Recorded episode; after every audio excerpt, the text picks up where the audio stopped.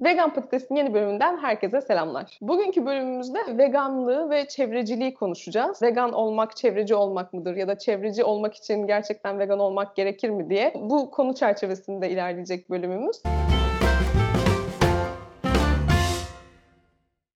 söylenecek çok şey var aslında ama başlangıç için belki ufak bir bilgiyle başlayabiliriz. Önceki bölümlerimizde de hep bahsettik vegan olmanın çevreye ne gibi etkileri olduğunu. İşte sera gazından tutalım da hayvansal atıkların azalması, su kullanımının azalması, su kirliliğinin azalması, belki okyanuslardaki yaşamın iyileşmesi, e, ormanların kurtulması gibi birçok etkisi var aslında. Bunların hepsinden önceki bölümlerimizde detaylı olarak bahsetmiştik. Ama bugün biraz daha farklı bir açıdan değerlendireceğiz bu konuyu. Özellikle benim bahsetmek istediğim insan var. E, bir grup vegan olup da sadece vegan olmanın çevreci olmaya yettiğini düşünen e, grup.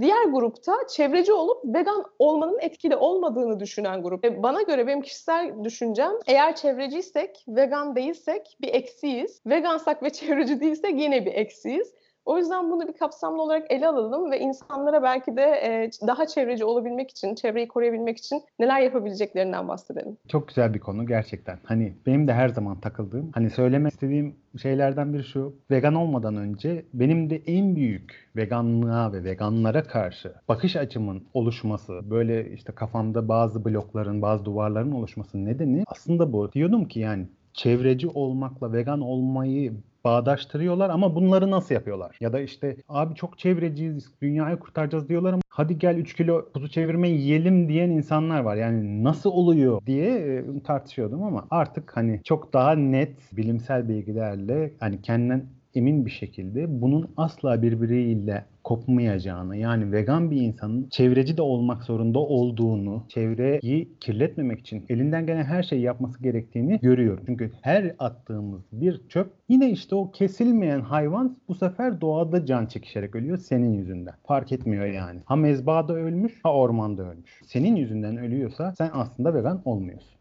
Bir de işte bunun şey boyutu var. Belki de vegan olunca insanlar hep şöyle düşünüyorlar. Benim sayemde mezbahadaki hayvanlar kurtuldu. O yüzden söylediğin şey hakikaten çok altını çizilmesi gereken bir şey. Ama bunun bambaşka e, farklı varyasyonları daha var. Yani attığımız plastikler, o doğada çözülmeyen plastikler, mikroplastikler, o küçük ufak parçalara ayrılan plastikler bunlar hep hayvanların midesine giriyor, e, hayvanların yaşam alanlarına bir şekilde dahil oluyor ve onların can çekişerek ölmelerine belki de sebep oluyor. Yaşam alanlarının dar- daralmasına sebep oluyor her şeyden önce. Ki hayatımızdaki her şeyi bu çerçevede değerlendirebiliriz. Yani e, sıvı deterjanlardan tut da işte sabunlara, şampuanlara, ne bileyim farklı temizlik malzemelerine kadar belki de her şey bu çerçevede değerlendirilebilir. O malzemeleri de e, vegan olmaları yeterli değil. Eğer doğaya zararlı kimyasal içeriyorlarsa zaten o da doğadaki hayvanın ölmesine sebep oluyor yine. Aynen. Aynen. Yani işte biz bu bağlantıları zaten korumak, kurdurabilmek için belki işte bu videoları çekiyoruz sayende. Biz bakış açımızı bilimselliğe dayandırmak zorundayız. Daha önceden de konuştuğumuz gibi biz bilimsellikten uzaklaştığımız zaman eleştirdiğimiz, sürekli kötülediğimiz belki insanlara dönüşüyoruz. Bilimsellikte sürekli bir şey acaba olabilir mi? Bu hareketimin sonuçları neler olabilir? Bir adım sonrasını değil, beş adım sonrasını değil, belki 15-20 adım sonrasını hesaplayabilmek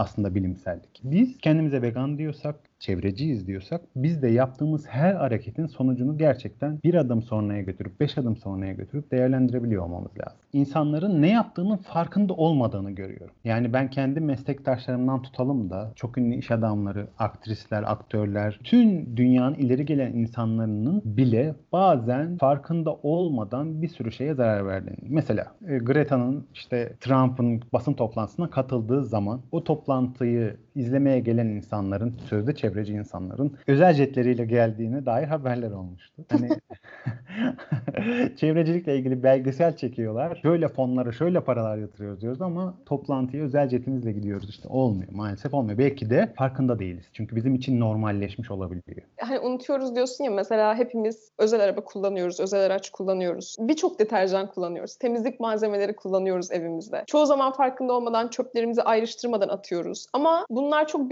şeyler tabii ki. Genel çerçeveye baktığında bunların ne kadar etkili olduğu da çok önemli. Çünkü biz çöpümüzü ayrıştırdığımızda acaba onu gerçekten ayrıştırarak mı topluyorlar yoksa aynı arabanın içine patır patır atıyorlar mı? Ben bunlara çok şahit oldum. E, onun dışında mesela bazen ayrıştırdığımızı zannettiğimiz maddeler aslında e, biz bazı plastikleri bir araya koyarak atıyoruz ya hepsini ama onlar ayrışması gereken plastikler oluyor. Yani bu çok cepheli bir şey ve günümüz dünyasında bunu tam anlamıyla yapmak bilmiyorum bana çok mümkünmüş gibi gelmiyor. Çünkü bir de çok pratiğe de alıştık. Gidiyoruz marketten istediğimizi alıyoruz. E, çoğu insanın evinde doğal bir şey hazırlamak için vakti olmuyor ya da yeterince temizmiş gibi de gelmiyor bize. O yüzden günlük alışkanlıklarımız aslında çok üzerinde durmamız gereken şeyler. Fakat e, daha çok küresel şeyleri e, belki de konuşmak lazım burada. Çünkü özellikle endüstrinin yarattığı çevresel problemler burada çevreciliğin sekteye uğramasına sebep oluyor. Mesela sera gazı salınımının azaltıldığını söylüyoruz hayvansal tüketim azaltıldığında. Bundan bahsedebiliriz belki çünkü sera gazı salınımı hepimiz için çok hayati değer taşıyor. Hayvansal faaliyetlerin yanı sıra tarımsal faaliyetlerde sera gazı salınımına en çok sebep olan şeyler neler mesela? Yani sadece bitki tükettiğimizde sera gazına hiç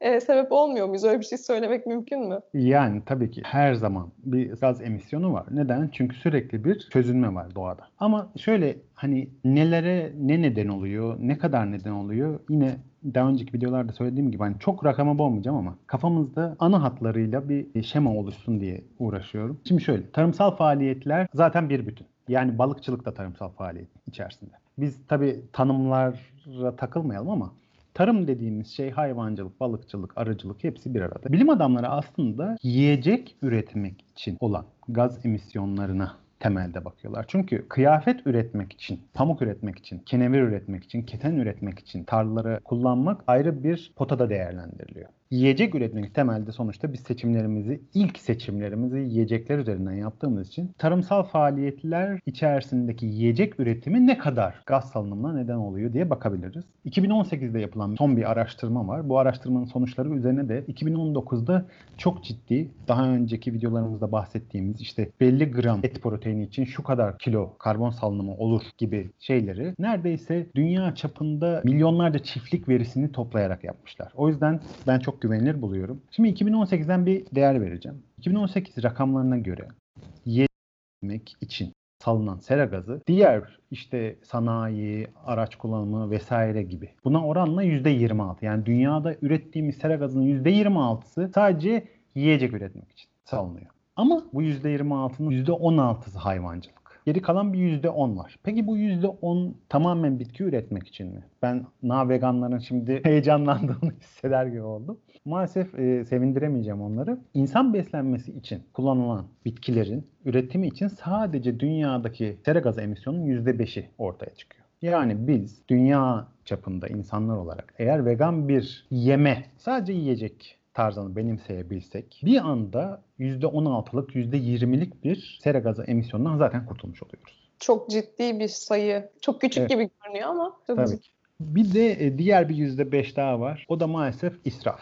Evimize aldığımız yiyeceklerin hem taşınmada işte dökülmesi, donması, bozulması, çürümesi hem de evlerimizde tabaklarımızda işte yiyemedim bunu. Aa işte dolapta kalmış. Ay işte sebzeliğin kenarında unutmuşum gibi şeyler yüzünden attığımız çöpler. Taşımacılık da mesela çok önemli burada. Ona da belki değinmemiz lazım. Çünkü e, bir şeyi ürettiğimizde ki hayvansal içeriklerin ne kadar karbon salınımına sebep olduğundan bahsederken de alt kırılımlarını hep e, taşımacılığı da e, içine katıyoruz. Sonuçta hayvansal bir şey üretmediğimizde sadece bitki ürettiğimizde de bir taşıma faaliyeti gerçekleşiyor neticede. Mesela Tabii. o taşıma faaliyetinin sebep olduğu karbon salınımını nasıl değerlendirmek lazım? Ya, uluslararası taşımacılıktan bahsediyorum tabii burada. Aynen. Yani şimdi şöyle bir yine bir çalışmadan örneklemek gerekirse biz tabağımıza gelen her bir kilokalorilik yiyecek için 10 kilokalorilik fosil yakıt tüketiyoruz. Yani ve bu 2000 kilometre etrafımızdan gelen yiyecekler için. Ben burada mesela şimdi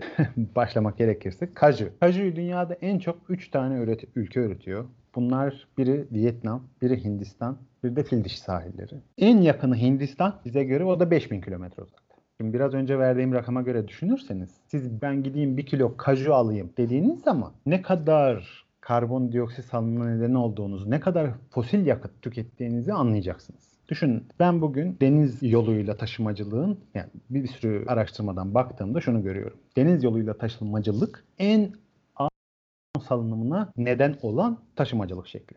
Birincisi uçak. Uçakla taşımacılık kadar korkunç bir karbon salınımı yok. İşte küçük araçlar, karayolu, tren yolu bile daha fazla sağlıyor. Deniz yoluyla taşımak çok daha az karbon salınımına neden oluyor. Ben bu rakamları deniz yoluyla taşındığına göre söylüyorum. Onu da altını çizmek istiyorum. Hindistan'ın bize en yakın olan limanından yola çıkmış bir kuru yük gemisi Kızıldeniz'den geçerek İskenderun limanına vardığını varsayarak bunları söylüyorum. Gidip hani Marmara Denizi'ne falan da gelmiyoruz yani. Daha Kızıldeniz'den çıkıyoruz, Doğu Akdeniz'i geçiyoruz, İskenderun'a geliyoruz, duruyoruz. Minimum rakamlar için söylüyorum. Hindistan bile 5000 kilometre uzak. Vietnam dediğimiz zaman 10.000 kilometreye çıkıyor bu. Gana dediğimiz zaman 13.000 kilometreye çıkıyor. Yani o yüzden rakamların içine daldığımız zaman zaten olayın ne kadar acı boyutlarda olduğunu anlayabiliyoruz. Şöyle örnekler vereceğim. İşte ne dedik? Kaju en çok Vietnam'da üretiliyor. Vietnam buraya 10 bin kilometre uzakta. Hindistan cevizi en çok Endonezya'da üretiliyor. Hindistan'da üretilmiyor. Enteresan bir şekilde. 10 bin kilometre uzakta. Kahve en çok Brezilya'da üretiliyor. 10 bin kilometre uzaklıkta. E, kakao en çok Fildiş sahillerinde üretiliyor. 10 bin kilometre uzaklıkta. Muz en çok Hindistan'da üretiliyor. 5000 kilometre uzaklıkta. Palm yağı yani bütün o dondurulmuş ürünler ya da paketlenmiş ürünlerde bile hepsinde palm yağı kullanıldığı için söylüyorum bunu. Palm yağı da en çok Endonezya'da üretiliyor dünyada 10 bin kilometre uzak. Avokadoyu falan hiç girmeye bile gerek yok zaten. Onlara girmiyorum çünkü bu söylediğim şeyler en azından kurutulmuş olarak satılabiliyor. Öbürünü kurutulmuş avokado yiyen görmedim ben bilmiyorum. Yani vardır da belki. Öyle bir şey görmedim. Kurutulmuş avokadoyu ilk defa senden duyuyorum. Yani şimdi şöyle bu bölümümüz biraz rakamlı olacak ama isterlerse dinleyenler durdurup gerçekten not alsınlar ve hani olay ne kadar büyük olduğunu anlasınlar. Biz biz fosil yakıt tüketiyoruz değil mi? Bir enerji tüketiyoruz bunun için. Biraz önce söylediğim gibi 1 kilokalori için 10 kilokalorilik fosil yakıt yakıyoruz. Büyük çapta değerlendirdiğimiz zaman Sadece bu besinleri, biz besinleri ham maddeyi aldık. Tamam ne dedik? %26'sı yiyecek üretmek için yapılıyor. Peki diğer girdiler ne? Yani ne kadar gaz emisyonu çıkıyor? Diğerleri neler? İşleme. Bu ürünler geldi fabrikaya işleniyor değil mi? %16'ya tekabül ediyor. Paketlendi. %7'ye tekabül ediyor. Nakliye %9'a tekabül ediyor. Dükkana geldi, toptancıya geldi. %4'ü. Dükkandan eve yerine restorana ayrıca nakliye yaptım. %5. Yemekhane ya da restoran zinciri gibi küresel çaptaki büyük yemekhanelerde diyebileceğimiz üretimler %7. Küçük ölçekli veya evde bireysel pişirdiğimiz zaman %6. Ama en çarpıcı maalesef o en sevdiğimiz o dondurucuların olduğu dolaplar o marketlerde ya da kendi buzdolabımızın içine yığıyoruz işte tam mevsimindeymiş hadi alalım basalım içine derin dondurucuda kalsın işte o da %20'sini bu %26'nın %20'sini sadece saklama nedeniyle oluyor. Gerçekten hiç mesela bunu sen şimdi söyleyene kadar aklıma gelmemişti. Böyle bir şey düşünmezdim bile. Ya zaten bu e, konuştuğumuz şeyler dışarıdan bakıldığında şöyle görünüyor. Demek ki ben hiçbir şey yapamam. Çünkü o kadar büyük bir ağdan bahsediyoruz ki. Yani bu e, sonuçta ben bireysel olarak gidip Endonezya'dan palm yağı siparişi vermiyorum. Gidip Hindistan'dan e, muz siparişi vermiyorum. Bunu zaten alıp benim marketime getiriyorlar ve ben çoğu zaman hangisi nereden geldi onu bile bilmeden alıyorum. Hani kahve için belki şeyi konuşabiliriz. Tabii kahvenin üzerinde özel nereden geldiği, hangi ağaçlardan üretildiği falan onlar yazıyor ama böyle çok spesifik olmayan mesela palm yağı işte o paketli ürünün içinde palm yağı yazıyor. Nereden geldiği yazmıyor ki kim nasıl bilsin. Sen düşünüyor musun mesela müşteri tercihleri bunda etkili oluyor mu? Yani bugün bilmiyorum şimdi çok iyimser olacak bir milyon kişi ama bir milyon kişi desek ki tamam ben çok çevreciyim ve bundan sonra sadece kendi coğrafyamda yetişen şeyleri alacağım dışarıdan hiçbir şey almayacağım. Sence bu etkili olur mu? Kesinlikle etkili olur. Ee, şöyle e, normalde günümüzde var olan çarpıcı örneklerden bahsedeceğim. Birincisi, şimdi yumurta satılıyor değil mi? Na vegan arkadaşlar, biz de vegan olmadan önce çokça tükettiğimiz bir hayvansal ürün. Peki yumurtayı Beyaz mı tercih edersiniz kahverengi mi? Beyaz yumurta mı görmek istiyorsunuz markette? Kahverengi mi? Bakın bu bile çok büyük bir müşteri tercihine giriyor. İnsanımız, bizim insanımız bir sürü insan zannediyor ki kahverengi gördüğü zaman yumurtayı kendi köyünü hatırlıyor. Kendi köyünden gönderilen yumurtalar atıyor. Neden? Yerli ırklarımız kahverengi yumurtluyordu eskiden. Avrupalılar da beyaz tercih ediyor. Adamlar beyaz kahverengi olduğu zaman tercih etmiyor. Beyaz görmek istiyor yumurtayı. O yüzden beyaz yumurtlayan tavuk ırkları kullanılıyor. Başka bir örnek daha vereceğim. Mesela makarna. Makarnayı ne renk tercih ediyorsun? Ne diyoruz? İşte altın sarısı olsun. Peki bu altın sarısı olması makarna bizim neyi çağrıştırıyor aslında? Makarna evde kesilirken yani evde kendiniz makarna yaparken makarnanın içine bol yumurta koyarsınız. E, yumurtalı olduğu için sarı olur. Bunu kullanıyor tamam mı büyük firmalar? Ben sarı yapayım ki adam bunun içinde yumurta var zannetsin. Ya da öyle bir algı olsun. İstesin. Hı. Yani doğalı sarı değil mi makarnanın aslında? Hayır. Gerçekten mi? O niye beyaz? Doğru. Hiç düşünmedim ben. Yani bunun gibi e, müşteri tercihleri her şeyi belirlediği için biz de bugün desek ki kardeşim ben Türkiye'nin işte en uzak yeri neresi bana İzmir'de yaşıyorum. İşte atıyorum en büyük ve en uzaktaki tarım sahalarından bir tanesi Iğdır. Doğuya kadar Iğdır'dan işte batıya kadar da diyelim ki Sicilya adasına kadar ki bölge dışında bu çap içerisindeki daire dışında hiçbir yerden gelen ürünü ben istemiyorum diyebilirsem ona göre yapacaklar. Mecburlar. Onlar para kazanmak. Yani İşte mecbur. diyebilirsen ama nasıl bunu diyebilirsin? Yani bu bana şey gibi geliyor. Ben çok önemli buluyorum bireysel olarak çevreci olmaya çalışmayı ama eğer e, büyük firmalar, devletler hatta bununla ilgili bir önlem almazsa bizim bu çabamız çok küçük hareketler olarak kalıyor. Yani devletin demesi lazım ki belki de burası benim topraklarım ve benim topraklarımın içinde üretilen her şeyi ben burada, satılan her şeyi ben burada üreteceğim. Yani senin devletin sana getiriyor Çin'den o kadar saçma sapan şeyleri. Yani ama tabii burada da bireyin de şeye okey olması lazım. Ya Brezilya'dan gelen kahveyi de içmeyi vereyim. Hani e, Hindistan'dan gelen muz da yemeyi vereyim. Türk, Türkiye'de üretilen varsa şayet o muzu yiyeyim de diyebiliyor olması lazım. Şimdi bizim nüfusumuz 83 milyon gibi bir rakamdan bahsediliyor şu anki nüfusumuzdan. Size şöyle çarpıcı bir örnek vereceğim. Mutlaka hani ilgilenmeyen arkadaşlarımız düşünmüyor olabilir ama kafanızda canlandırın lütfen. Manisa'nın, Aydın'ın ve İzmir'in ürettiği toplam tarımsal ürün Yunanistan'dan fazla. Yunanistan'ın tamamından daha fazla. Biz 83 milyon kişiyiz ama bizim topraklarımızda üretilen ürünler hayvansal veya bitkisel hiç fark etmez. Etrafımızdaki 250-300 milyon kişiyi doyuruyor. Uluslararası ticaret sen bir şeyler verir tabii ki sen de işte ithal etmek zorunda kalıyorsun ama sen de sürekli veriyorsun. Bunun dengesini sağlayabilmek o kadar kolay değil. Devletler bunlara belli önlemler nasıl alabilir? Şöyle alabilir. Bir örnek vereceğim. Belki alakasız olacak ama. Büyük sigara şirketleri. Birbirinden ayırmıyorum. Philip Morris, Japon Tobacco, British Tobacco bunlar çok büyük tütün şirketleri dünyada.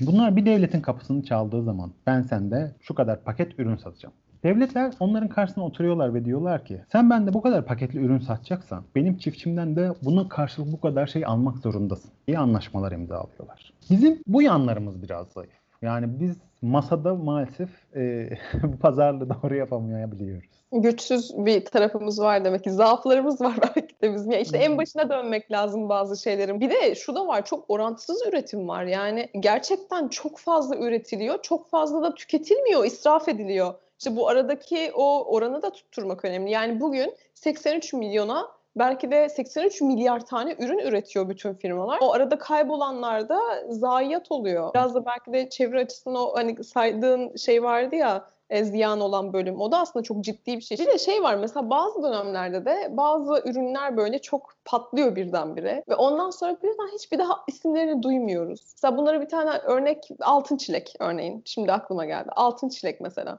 Bir dönem böyle işte zayıflatıyor, şunu yapıyor, bunu yapıyor. Harika bir şey diye böyle patladı. O dağ çileği aslında altın çilek. Ama şu an hiç adını bile duymuyoruz. Bunun gibi ürünlerle ilgili nasıl bir politika izleniyor acaba? Şimdi A firması, B firması, C firması hiç önemli değil. Firma Türkiye'ye bir mal sokacak. Ne yapıyorsun? İşte sosyal medya gibi bir güç var. Çok takip edilen insanları seçiyorlar, anlaşmalar imzalıyorlar. Hemen reklam filmleri, işte reklam filmlerinden önce işte gizli ürün yerleştirme. Adam işte random böyle otururken televizyon izliyor işte Netflix izlerken yanında işte o ürünü tüketiyor. Sen oradan daha bilinçaltına senin kazımaya başlıyor. Daha sonra işte hemen 3 ay sonra reklam kampanyaları patlıyor şöyle böyle. Tarımsal ürünlerde de aynı hiçbir farkı yok yani. Ben Arjantin'den et getirecek kadar fakir bir ülke değilim. Arjantin'den et ithal ettik. Yani oturu ağla. Ama öncesindeki 5 yıl çıkan reklamlara lütfen bakın.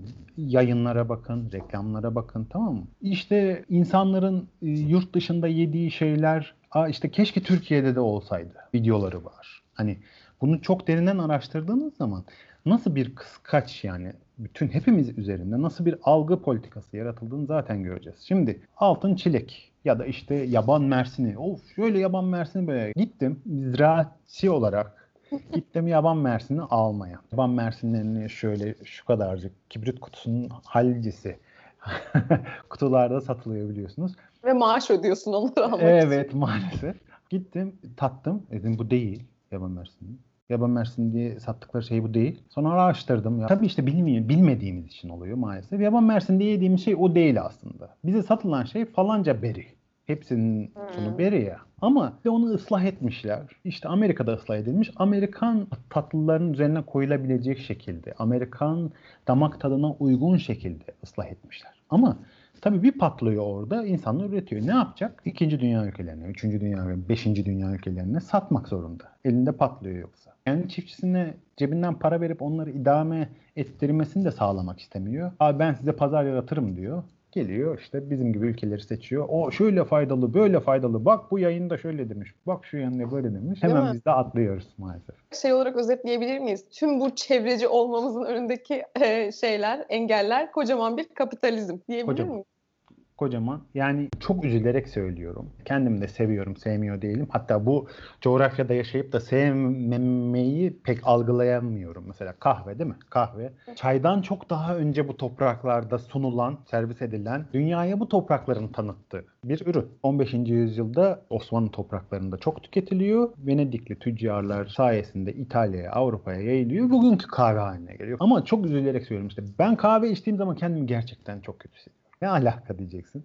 Çünkü sadece 1 kilogram kahve üretmek için 66 kilogram karbondioksit salınıyor. Kahve içmesem de olur. Tabii ki olur. Çevreci olmak için kahve mi içmeyeyim? Hayır öyle bir şey demiyorum. Kesinlikle yanlış anlaşılmasın. Ama lütfen bazı şeyleri kararında tüketelim. Geçen gün bir yazı okudum. Türkiye'ye gelen ithal ürünlerle ilgili bir yazıydı. Yazar şunu söylemiş. Biz bu kadar zengin bir ülke değiliz. Evet, biz bu kadar zengin bir ülke değiliz. Biz dünyanın en iyi şeylerini işte maalesef altın kaplamalı et yiyecek zenginlikte bir ülke falan değiliz. Hayır her Yani- şeyden önce neden altın kaplamalı herhangi bir şey yok zaten? Yani bunlara lütfen özenmeyelim. Önce özençlerimizden birazcık kurtulmamız gerekiyor ve gerçekten bu topraklarda yetişen, yiyebileceğimiz o kadar nefis şeyler varken bize dayatılan şeyleri çok çok umursamamamız gerekiyor gerçekten. Yerli üreticinin önemi de burada devreye giriyor. Aslında hepimiz yerli üreticiden e, alışveriş yaparsak belki de öyle bir kayma da olabilir Türkiye piyasasında en azından. Büyük marketlerde de olur. Ben o kadar umutsuz değilim. Çünkü şimdi artık biliyorsun coğrafi işaret var. Hani bakıyorsun işte falanca yerdeki çiftçiden geldi falan diye yazıyor. Bakarsan. Keşke hepsi öyle olsa. Ama ben işte dediğim gibi te Atlantik'in öteki tarafından gelen muz gördüğüm zaman üzülüyorum. Evet çünkü biz o kadar zengin değiliz. Bizim paramızla alınıyor. Devletin parası hepimizin parası. E bizim paramızla yani siz normalde evinizde oturuyorsunuz. Şuradan sokağa çıktığım zaman işte ekmeğimi alabileceğim, gazetemi alabileceğim, e, temel ihtiyaçlarımı alabileceğim dükkanlar etrafımda olsun. Şurada yürüyüş mesafesine gideyim geleyim arzusunda ol- olan insanlar. Değil mi? Hiçbirimiz de ya işte şunu almak için hadi bir 2000 kilometre yol gideyim de geleyim demezsiniz. Ama sizin Evet. paranızla bu yapılmış oluyor. Bu çok kötü bir şey. Bunun farkında olmamız gerekiyor. E, önceki bölümlerimizden bir tanesinde sen şöyle bir ifade kullanmıştın. Hani şey alırken, mar- mesela marketten bir nektar alırken akciğerinizden bir parça koparıldığını düşünün demiştin. Mesela burada da şeyi düşünebiliriz. Yani bir Hindistan cevizi aldığımızda, almaya kalktığımızda Endonezya'dan işte bir internet sitesine girip Endonezya'dan sipariş verdiğimizi, ne bileyim muz alacağımız zaman Hindistan'dan bir internet sitesinden sipariş verdiğimizi düşünebiliriz. Kesinlikle. Yani lütfen kilometreleri gözünüzde canlandırın. Ne kadar uzaktan geldiğini düşünün. Ve ben veganım kardeşim ben bitkisel besleniyorum. Ama bir bakıyorum tabaklara, bir bakıyorum yenilen şeylere. Sen onları yersen sen işte dediğin gibi yerli üreticinin alabaş turbu almak yerine Japonya'dan kalkıp falanca tozu getirirsen, wasabi tozu getirirsen o da turp. Olmuyor işte. Burada bayır turbu yetişiyor. Aynı aromada, aynı güzellikte. Niğde'nin e, Niğde, İç Anadolu'da ben kaç tane yaylada gördüm. Her yerde bu turp yetişiyor. Ama deli gibi bu ama wasabi yemem lazım. Değil. hani o yüzden Hani lütfen dikkat edelim. Tabaklarımızı doldururken yerli üretimi, yerli üreticiye destek verelim. Eskiden yerli malı haftası yapılmasının nedenini daha iyi anlayalım. Evet, iPhone üretemiyorsun Türkiye'de. Evet, e, Lamborghini üretemiyorsun. Evet ya, tramvay üretemiyorsun. Koreli firma geliyor, Çinli firma geliyor. Senin için tramvay üretiyor. Evet, bunları almak zorundasın. Bunlara hiçbir lafım yok. Fiber optik kablo üretemeyebilirsin. Ama üretebildiğin şeyleri de burada üretmek zorundasın. Üretmezsen O zaman işte çev kendi çevrende en büyük sıkıntıyı yol açıyorsun. Bugün ne diyoruz? İşte Akdeniz balon balıkları tarafından istila edildi. Küresel ısınma nedeniyle balıkçılık şöyle zor durumda, böyle zor durumda. Daha önceki videomuzda da konuştuk işte asitlendikçe okyanuslardaki canlılığın nasıl azaldığını bahsettik. E gemi üfleyerek mi çalışıyor? E, yelkenliler mi var gemilerde? Neyle çalışıyor bu gemi? Mazotla çalışıyor arkadaşlar. Dizelle çalışıyor. Yani her bir geminin de on binlerce kilometre gidip gelmesi işte denizleri kirletiyor. Yani siz Hindistan cevizi her gün öğününde Hindistan cevizi eklerseniz çevreci olmuyorsunuz. Ya da AliExpress'ten alışveriş de yapmak. Bak şimdi shipping e, gemisi deyince aklıma geldi. AliExpress'ten bir şey almak da aynı kulvarda değerlendirilir. E, bir şeyin, bir arkadaşımın bir sözü var. E, kendisi doğa dostu vegan kotlar üretiyor. Ve e, tekstil konusunda gerçekten çok sıkıntılar yaşamış. O sektörde çalışmış ve birçok hastalıkla mücadele etmek zorunda kalmış. Şöyle bir şey söylüyor. Eğer ucuz bir kıyafet alıyorsanız birileri o aradaki parayı sizin için hayatlarıyla ödemiştir gibi bir ifadesi var. Burada da aynı şeyden söz edebiliriz. Yani ucuz bir şey aldığında ya da işte bu e, sınır ötesi bir yerden bir şey getirttiğinde orada birisi bir bedel ödüyor. Bir canlı bir bedel ödüyor. Aynen kesin. Hiçbirimiz görmüyoruz. Nasıl vegan olmadan önce hayvanların önümüze o et nasıl geliyor, tabağa nasıl konuyor? Bunu hiçbir zaman düşünmüyorsak bunu artık bir adım öteye de götürmeliyiz. Önümüze gelen avokado nasıl geliyor? Nereden geliyor? Bu avokado benim önüme gelirken bir çiftçi ailesinin başına silah dayalı şekilde çalıştırılarak hasat edilmiş uyuşturucu kartelleri gibi avokado kartellerinin olduğu aklıma gelecek. Bu insanlar nasıl acı çekmiş aklıma gelecek. Benim önüme nasıl gelmiş? Aa abi avokadoyu çok seviyorum ama işte Shepherd çeşidi harika yani. Şurada tatmıştım. Bu gerçekten kendiyle çatışma, kendine yalan söylemenin farklı bir türü. Türkiye'de de avokado yetişiyor. Sevdiğiniz Aynen çeşitlerden olmayabilir. Ama yetişiyor. Bir markete girdiğiniz zaman rica ediyorum. Türkiye menşeili mi değil mi kontrol edin. Eğer mesela bizim çok büyük bir şansımız işte İzmir'de oturuyoruz. Tarım Hı hı. alanlarına yakın yerlerde oturuyoruz. Üretici bulabiliyoruz. Ama İstanbul gibi çok büyük metropollerde yaşayan arkadaşlar için söylüyorum. Tabii ki mümkün değil. Tabii ki öyle bir vaktiniz yok, öyle bir paranız yok, öyle bir takatiniz yok. Çok iyi anlıyorum. Ama o zaman da markete girdiğiniz zaman lütfen nerede üretildi? Adana'dan mı geliyor? Kayseri'den mi geliyor? Iğdır'dan mı geliyor? Ardahan'dan mı geliyor? Lütfen bakın. Meksiko yazıyorsa almayın. Kanada yazıyorsa almayın. Bunu kötülemek için ithalat, ihracatla uğraşanların e, tekerine çomak sokmak için söylemiyorum. Bunu onların da paralarını yerel üretime destek olarak vermeleri gerektiğini düşündüğüm için söylüyorum. Evet çok haklısın. Gerçekten önemli bir alan ve e, insanlar aktif olarak bir şey yapmadıkları için bunun ne kadar önemli olduğunu da fark etmeyebilirler ama şu anlattıkların umarım birilerinin fark etmesini sağlar. Çok teşekkür ederim paylaştığın bilgiler için Halil. Halil'le yaptığımız tarım, hayvancılık ve e, veganlık serisinin devamı gelecek. Önceki bölümlere de ulaşabilirsiniz. Podcastlerden dinleyebilirsiniz. Her zamanki gibi Halil'e ulaşabileceğiniz sosyal medya adresleri aşağıda. Halil'in yazılarını da Vegan Gazete'den takip edebilirsiniz. Bizi dinlediğiniz için teşekkür ederiz. Görüşmek üzere.